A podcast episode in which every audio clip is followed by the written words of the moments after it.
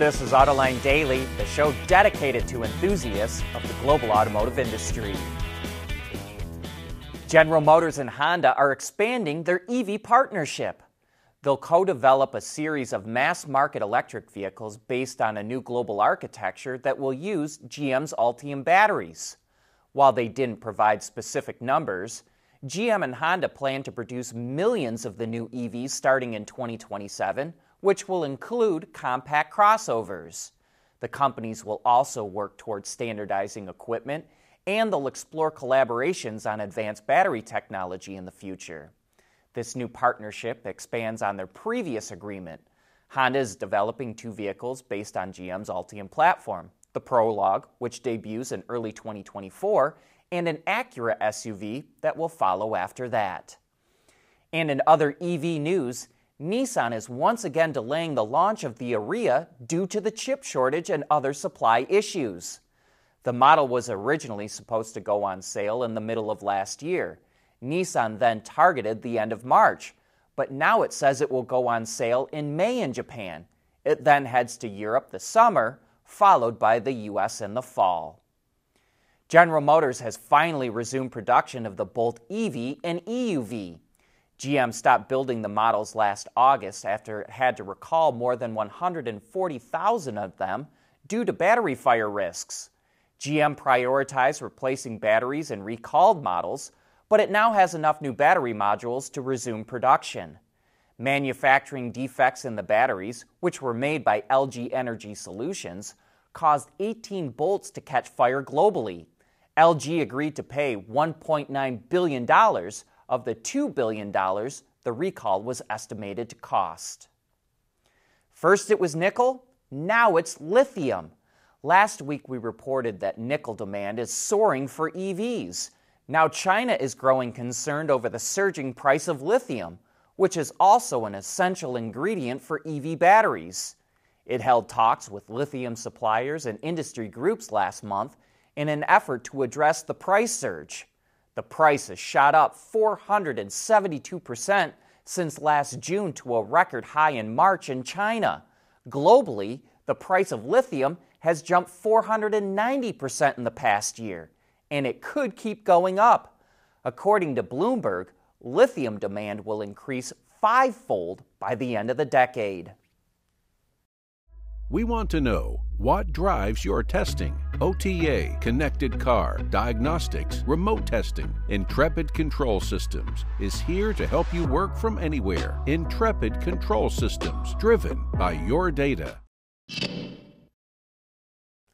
Stellantis kind of shocked muscle car enthusiasts when it announced the next generation of the Dodge Charger and Challenger will be all-electric. And now we know when they're going into production. Auto Forecast Solutions reports they'll start running down the assembly line in August of twenty twenty-four at the Belvidere Assembly Plant in Illinois. The I C versions of those cars are currently made at the Brampton Plant in Canada. The electric versions will be made on the S T L A or STLA large platform, and Stellantis says it will deliver sub two second zero to sixty times, an efficiency of four point three miles per kilowatt hour, and eight hundred kilometers of range, which is nearly five hundred miles. Speaking of new models, here's the all-new Honda H R V for North America. It went with a completely different look for its second generation. Gone are the expressive character lines down the side of the vehicle, and the grille is a whole new look for Honda. Not only that, but it's based on the new Civic, so the H R V is now longer and wider than the outgoing model. While Honda hasn't said what will power the small crossover, we'd expect something similar to what you can find in the Civic. The all-new H R V is scheduled to launch this summer, so we should learn more soon. There's still too many vehicle-related deaths every year. One way automakers are looking to improve safety is with connected vehicle technology. And Stellantis was just part of a test in Virginia that used a Jeep Wrangler four by E equipped with five G V to X, or vehicle-to-everything technology, and intersections with fixed cameras and sensors, so safety alerts can be sent right to drivers and pedestrians. That way they can take action or be on alert sooner. The technology also lets drivers and pedestrians get emergency notifications, and a video released by German supplier Z F shows how those notifications can improve autonomous driving. If emergency crews are working or there's a vehicle broken down at the side of the road, an alert can be sent to the vehicle with V two X technology. Once it receives the signal, it will automatically slow down to a safe speed. If that's not enough, the self-driving vehicle will automatically change lanes too to avoid the issue and then get back over when it's safe again. And it just goes to show that connected car tech is for more than just over-the-air updates.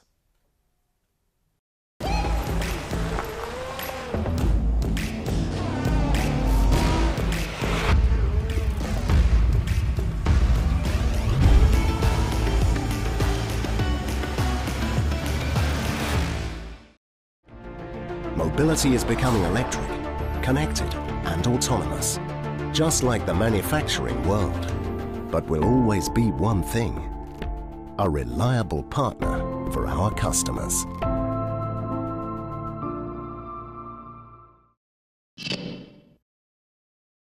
All automakers are working to become more carbon neutral, and for B M W, that means investing in a company called B-Comp that makes composites with natural fibers.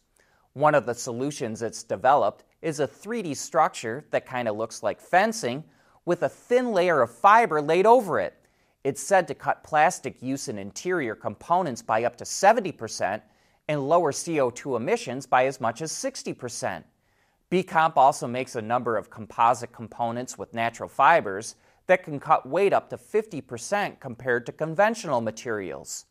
While B M W has featured these components on its race cars, they're now working on developing parts for production cars. China has all kinds of E V startups that want to be the next Tesla, but only five of them are emerging as serious players, and here's how their sales stack up against each other. Xpeng is leading the pack. It sold over fifteen thousand E Vs last month in China. Then the next four are close to each other: Neta, Li Auto, Leapmotor, and Nio. They're all selling between ten thousand and twelve thousand E Vs apiece, jockeying for position in the market.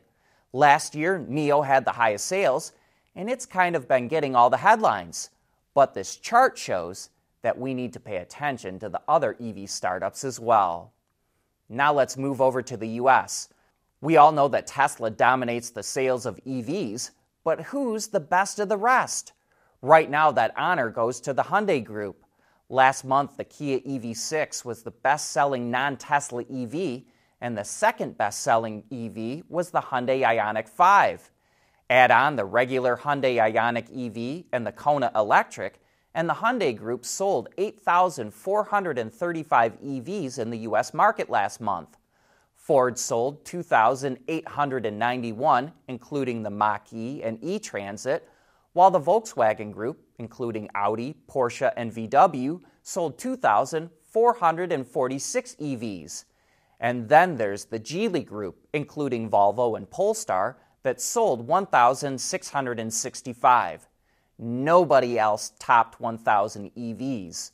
Meanwhile, Tesla sold over thirty-six thousand. But that wraps up today's show. Thanks for tuning in.